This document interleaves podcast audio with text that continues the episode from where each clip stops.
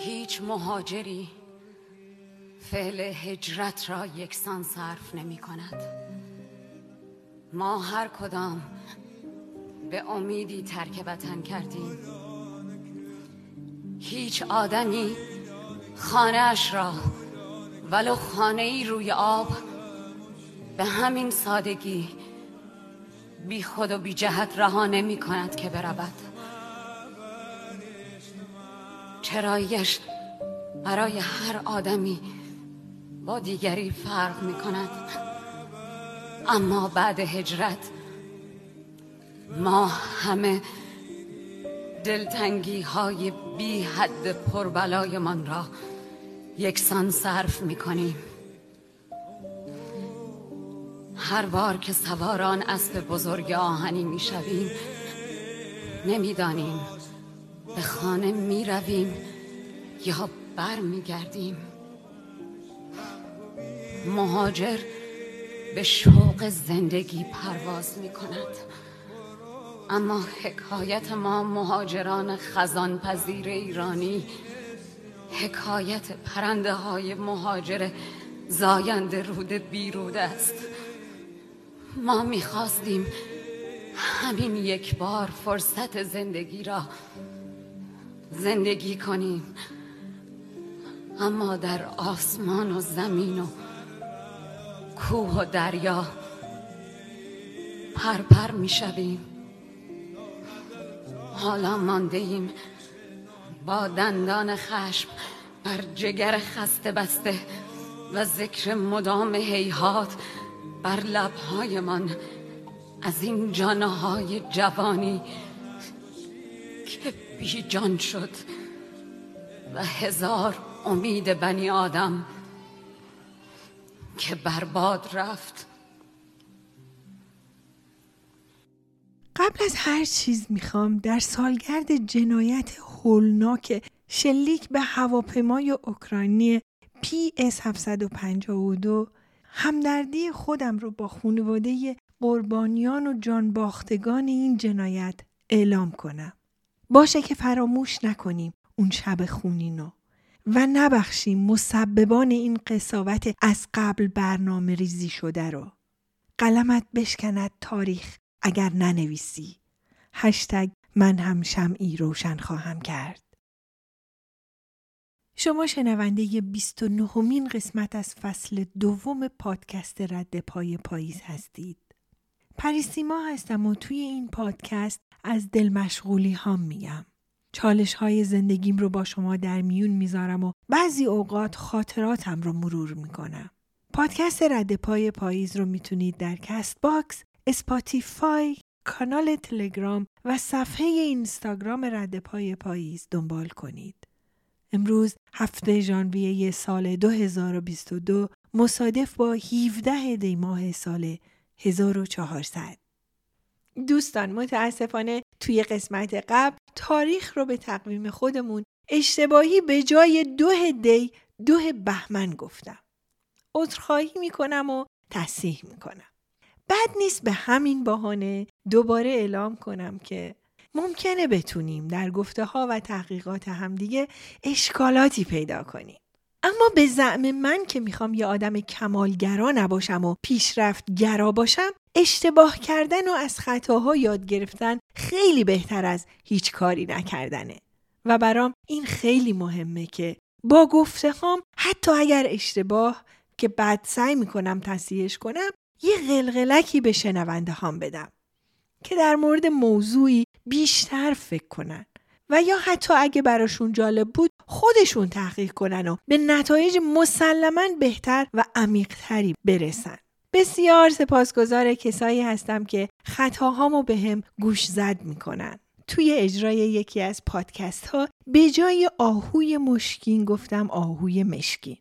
دوستی به هم زنگ زد و به هم تذکر داد که اشتباه کردی. می‌تونی تصحیحش کنی. ازش تشکر کردم و گفتم خیلی خوشحالم. پرسید چرا؟ چون اشتباه کردی خوشحالی؟ گفتم نه چون می‌بینم اونقدر دقیق به گفته هم گوش میدی و حتما تصحیحش می‌کنم. دوستان باور کنید خیلی راحت می‌تونیم اشتباهات حتی شکست هایی رو که عمیقا آزارمون میده رو تبدیل به مراحل یادگیری و پیشرفت کنیم. امروز می‌خوام در مورد یه باور یا یه شیوه زندگی جدید براتون بگم که این روزها به خصوص میون جوونا خیلی پرطرفدار شده و اونم گیاهخواریه. تا حالا پیش خودتون فکر کردید که گوشتخواری چه پیامد و عواقبی برای خودتون، جامعه و کلا دنیا داره؟ تا حالا فکر کردید چرا بعضی ها کشتن و حتی صنعتی کردن زندگی حیوانات رو برای تغذیه انسان ها کاری غیر اخلاقی می‌دونن و بعضیا اصلا بهش اهمیت نمیدن؟ آیا واقعا خوردن گوشت و فراورده های حیوانی بر رفتار و سلامتی فیزیکی و روحی روانی ما تأثیر می‌ذاره؟ چند وقت پیش مستندی می‌دیدم از تفاوت بین تخم مرغ ها با قیمت های متفاوت. تخم مرغ مرغ هایی که جای تکون خوردن ندارن. از بد تولد هورمون های مخصوص بهشون زده میشه در نور و دمای مناسب برای تخم گذاری نگهشون میدارن. تخم مرغ مرغهایی که به اونا هم هورمون زده میشه و هم محیط زیستشون تحت کنترله اما در محیط های زندگی می‌کنن که یکم می‌تونن راه برن و حرکت کنن دسته سوم تخم مرغ مرغهایی بود که در محیط آزاد و فضای باز زندگی طبیعی مرغشونو دارن. تازه در اروپا که تفاوت قیمت بین محصولات ارگانیک یا بیو با محصولات معمولی زیاد نیست هم قیمت تخم مرغ‌های نوع سوم تقریبا سه برابر تخم مرغ‌های نوع اوله. و تخم مرغ نوع دوم هم قیمتش یکم از تخم مرغ نوع سوم کمتره. بازم این سوال ذهنم رو قلقلک میده که خوردن کدومش و یا اصلا خوردنشون اخلاقیه اصلا مرز اخلاقی و غیر اخلاقی بودن توی این موضوع کجاست آیا کشتن حیوانات و خوردن گوشت اونا برای لذت بردن رو در حال حاضر میشه با کشتن حیوانات و خوردن اونا توسط اجدادمون که انتخاب دیگه ای نداشتن و در تلاش برای معاش می جنگیدند و می خوردن و یا حتی خورده می شدند رو با هم مقایسه کرد. اما گیاهخواران همونطوری که از اسمشونم پیداست به کسایی گفته میشه که رژیم غذاییشون شامل سبزی ها، میوه ها، دانه های گیاهی، حبوبات و غیر است. اونا کلا از خوردن گوشت حیوانات مختلف پرهیز می‌کنن. البته باید بگم که بعضی از گیاهخواران ماهی ها و جانوران دریایی رو که دارای هوش و احساسات کمتری هستند رو در گروه گیاهان قرار میدن و نوش جان می‌کنن. اما بعضی دیگه حتی محصولات حیوانات رو هم در رژیم غذاییشون جا نمیدن. مثلا لبنیات، اصل و تخم مرغ. حالا به تقسیم بندی گیاهخواران هم می‌رسیم. اما قبل از اون بذارید یه نگاه به تفاوتها در باورها و عقاید گروه های مختلف گیاهخواری بپردازیم. بعضی گیاهخواری ها ریشه در باورهای مذهبی داره. به علت ممنوعیت های مذهبیه که از خوردن گوشت حیوانات پرهیز می‌کنن. این گروه که عمدتا از پیروان مذاهب هندو و بودیسم هستند از بچگی و طبق تعالیم مذهب از خوردن گوشت حیوانات منع میشن. اونا معتقدن که حیوانات هم روح دارن و حتی به دلیل اعتقادشون به تناسخ که عنوان میشه در بعضی مواقع روح شیطانی انسانهای خلافکار به درون حیوانات حلول می‌کنه خوردن گوشت حیوانات رو ممنوع می‌کنن. از طرف دیگه دلیل گیاهخواری در هندویسم به منظور رعایت آهیمساه یعنی عدم خشونت. بر اساس آهیمسا لطف انسانها باید تمام مخلوقات خداوند رو در بر بگیره و تنها محدود به هم نوع خودمون نیست. به همین خاطر کشتن جانوران برای رفع گرسنگی هیمسا یا خشونت محسوب میشه. البته هندویسم هم مثل تمامی ادیان شاخه‌های متفاوت دارند که در این مورد خاص یعنی گیاهخواری هم با هم در یک باور توافق ندارن. مثلا براهنه هیچ نوع گوشتی نمی‌خورن. اما بعضی شاخه ها فقط گوشت گاو نمی‌خورن. علا رقم اینکه هندیان باستان گوشت گاو میخوردن اما به مرور زمان به علت احترام خاصی که برای موجودات زنده به خصوص گاو که نماد حاصل خیزی زمینه قائل میشن خوردن گوشت گاو رو ممنوع کردن. همینطور کم کم با رشد آگاهی به طور کلی خوردن گوشت بدن موجودات زنده مکروه و در بسیاری نقاط حرام دینی محسوب شده. ولی همین هندوها که گاو ماده رو میپرستن و شیرش رو با مراسم مذهبی می نوشن گاوهای نر رو رها می‌کنن تا توی آشغالها برای غذا با سگهای بیخانمان بجنگن. اما همیشه و در همه جا فقط باورهای دینی و ممنوعات فرهنگی منجر به گیاهخواری نشده. در حال حاضر در جامعه کنونی با گیاهخوارانی روبرو میشیم که اعتقاداتشون ریشه مذهبی نداره بلکه توجهشون بیشتر بر مسائل اجتماعی معطوفه. چند وقت پیش با یکی از دوستانی که به تازگی گیاهخوار شده بودن صحبت می‌کردم. این دوست عزیز به روشنی سه علت قابل فهم رو که باعث دنبال روی ایشون از این شیوه زندگی بود رو برام تشریح کرد. ایشون می‌گفتن که اولین دلیلش دلیل اخلاقی و صدمه نزدن به حیوانات و همدردی و ترحم نسبت به جانورانیه که شاید به راستی در اعثار دور رقبای ما برای تلاش معاش بودن. و شاید در دوران نخستین بخوری یا خورده بشی یا بکشی یا کشته بشی تنها راه ها بوده. اما الان دیگه نیست. ما به راحتی می‌تونیم نه بخوریم و نه خورده شیم. نه بکشیم و نه کشته شیم می‌گفت هیچ فکر کردی کفشی که با افتخار میگی چرم اصله؟ اگه واقعا چرم اصل باشه چه بر سر حیوان بیچاره آوردن تا بشه کفش بره تو پای تو؟ آره اون موقع ها اگه پوست حیوونا رو نمی پوشیدیم از سرما میمردیم. نمی‌تونستیم تاب بیاریم. اما حالا چی؟ حالا هم حتما باید حیوان بدبخت رو بکشیم و از پوستش پالتو درست کنیم؟ کلی پول بابت اون بپردازیم و با افتخار بگیم پوست روباهه روباه بیچاره دومین دلیل قابل درکش حائز اهمیت بودن سلامت شخصیش بود اون ادعا می‌کرد که گوشت قرمز حتی گوشت تیور با هورمونایی که جهت رشد سریع این حیوانات بهشون زده میشه همه آلوده و سبب بیماری های رایج روزانه هستند. می‌گفت عامل اصلی چربی خون، نقرس، فشار خون، بیماری های قلبی، زاتوریه، پولیپ روده، ورم معده، بیماری های صفراوی، رفلکس معده، رفلکس مری، همه و همه مصرف بالای گوشت فراوری شده و حتی فراوری نشده هستند. و در آخر ملتمسانه می‌گفت دست از سر زمین بردارید این گوشتی که کبابش آب دهنتون رو راه میندازه و با حرس و ولع از کباب خورون و زعفرونی کردنش میگید می‌دونید چه هزینه سنگینی برای زمین بیچاره داره؟ برای تهیه هر پرس استیک که تقریبا برابر با دو سیخ کباب خودمونه بین 900 تا 1000 گارون آب احتیاج داره یعنی در واقع بین 3500 تا 4000 لیتر آب لازم داره.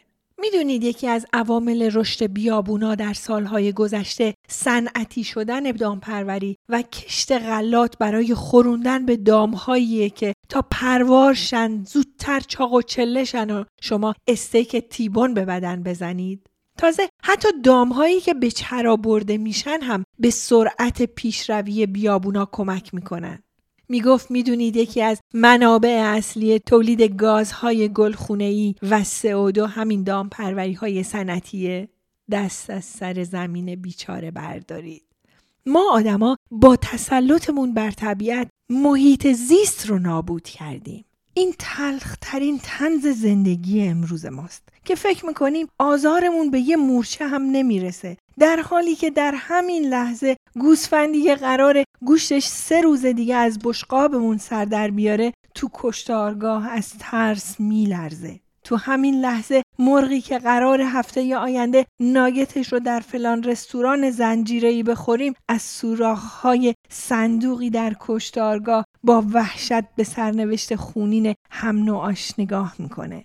تو همین لحظه به چشمهای گاوی که قرار توی کانادا، اروپا و آمریکا از پوستش کیف مارک فلان درست کنن و دو ماه دیگه با افتخار اون رو به شونه هامون بندازیم فلفل مالیدن تا از شدت سوزش چند هزار متر آخر رو هم لنگون و نالون طی کنه تا به قربانگاه نهایی برسه توی همین لحظه بوغلمونی که قرار شب شکر گذاری بخوریم یا با گوشتش فلان خورش رو درست کنیم شاهد شکستن گردن دوست و همسلولی بیمارشه.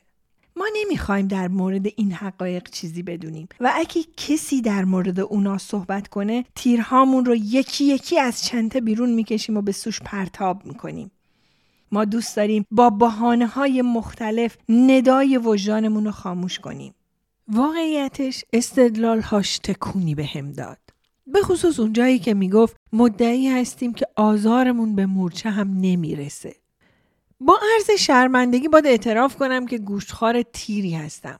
علا رغم اینکه بارها برای مدت کوتاهی رژیم غذایی گیاهخواری رو دنبال کردم که طولانی ترینش هشت ماه بوده و فقط به خاطر پاکسازی بعد از گذروندن دوره های انرژی درمانی ریکی و پرانیک بوده اما هیچ وقت به دنبال کردن این شیوه زندگی برای همیشه فکر نکردم. بعد از برخورد با این گونه اندیشیدن به فراست تحقیق در موردش افتادم. بذارید حالا یکم از دفاع گوشتخواران از رژیم غذاییشون بگم. اونا میگن درسته که افراد نامدار و بزرگی در طول تاریخ مثل صادق هدایت، انیشتین و غیره دنبال رو این اندیشه بودن. و حتی فکر کنم صادق هدایت اولین کتاب رو به فارسی در مورد فواید گیاهخواری با همین اسم نوشته. اما اونا میگن انسان که از سر خوشگذرونی گوشتخوار نشده بلکه انسان اصلا با گوشتخواری و تغذیه از گوشت پخته جانوران بوده که تکامل پیدا کرده و انسان شده. اما تفکر در مورد حقوق حیوانات خیلی قشنگه. واقعیتش اینه که در اخلاق حقوق حیوانات همپای حقوق انسان ها نیست و اخلاق حق نداره که حقوق اولیه انسان رو نادیده بگیره. و از حقوق انسانی اینه که انسان بتونه در سلامت کامل زندگی کنه. و اگه بدن انسان بی نیاز از خوردن گوشت حیوانات باشه اون وقت می‌تونن کشتن حیوانات رو به عنوان یک موضوع اخلاقی مطرح کنن.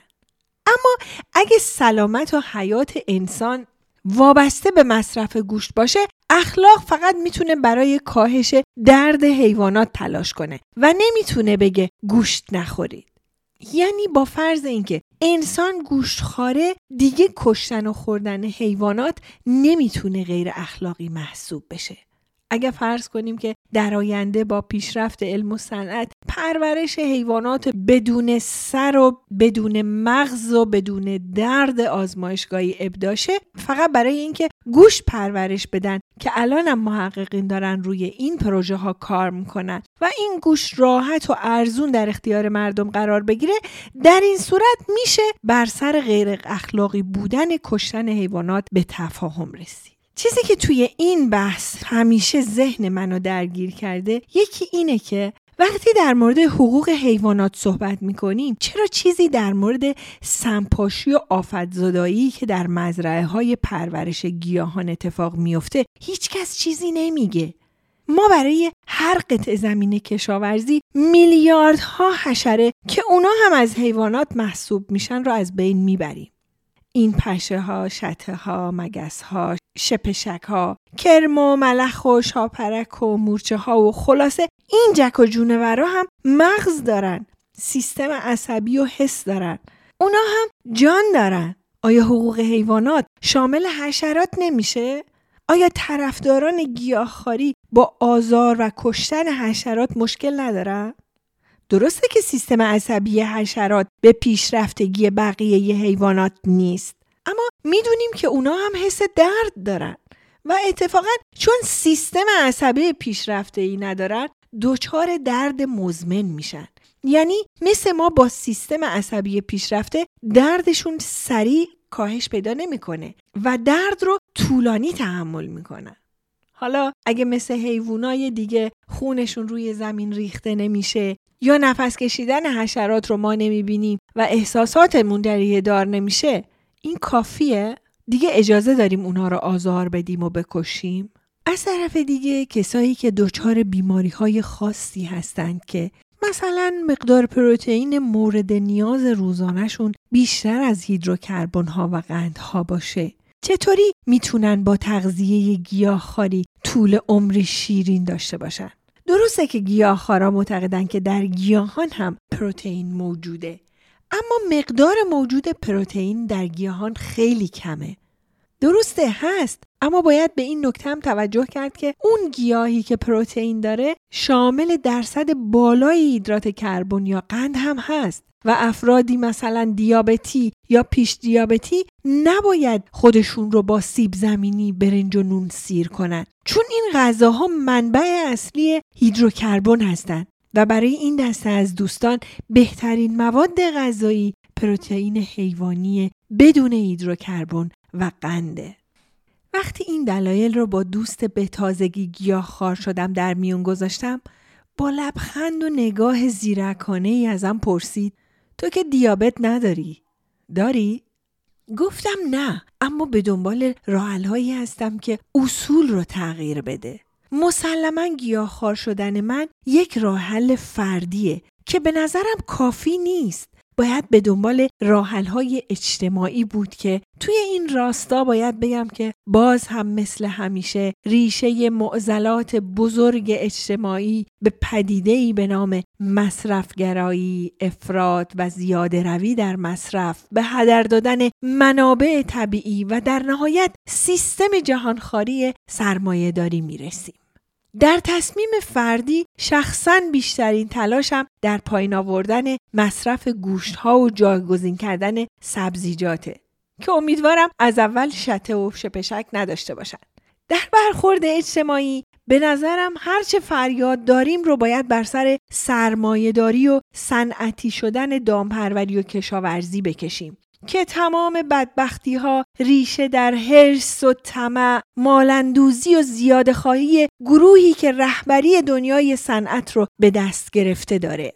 اما برای خودم شخصا بعد از همه گفت و شنودها و تحقیقات به این نتیجه رسیدم که الگوی رژیم غذایی من رو برگه نتیجه آزمایش خون سالانم تعیین می‌کنه. اون برگه است که به من میگه چه چیزی باید بخورم و چه چیزی نباید بخورم. پروتئین بدنم کم یا زیاده. میزان لازم کلسترول، قند، ایدرات کربن، ویتامین و غیره در افراد مختلف یکی نیست. در مواد غذایی هم یکی نیست. رژیم غذایی من با تک تک افراد خانوادم فرق داره. به نظرم به همون اندازه که باید تلاش کنیم رژیم غذایی شخصی بر اساس نیازهای شخصیمون داشته باشیم به همون اندازه باید جمعا نظام دامپروری و کشاورزی صنعتی رو که باعث تمامی این اختلالات شده نقد و نکوهش کنیم. این نظر شخصی منه. نظر شما چیه؟ قبل از آپلود کردن این قسمت از پادکست با خبر از دست دادن آپتین بکتاش عزیز بار دیگه شوکه شدم. تسلیت به ایران تسلیت به ایرانیان تسلیت به ادبیات و تسلیت به نویسندگان شاید که با از دست دادنش بوته ای خوشکانیده میشه اما غافل از این هستید که جوانه های تازه از خاک سر برآورده از خاکسترش سیراب میشن و گلستانی از بوتهاش در زایشه. به قول خوشقلمی دستهایش را بسته بودند که شعر ننویسد و سایش بر دیوار شعر بود. من بکتاش آپتین عضو هیئت دبیران کار نویسندگان ایران هستم احتمالا در حالی که شما این ویدیو رو نگاه می‌کنید. من و دوستان نازنینم آقای رضا خندن محابلی و کیوان باشن. در زندان هستیم. شهر ستم و ظلمی که بر ما رفته البته بسیار مختصر براتون بگم که بعد از اینکه شش سال حکم من قطعی شد زندانم خیلی از رفقام به من گفتن که آقا ایران نمون و از ایران خارج شد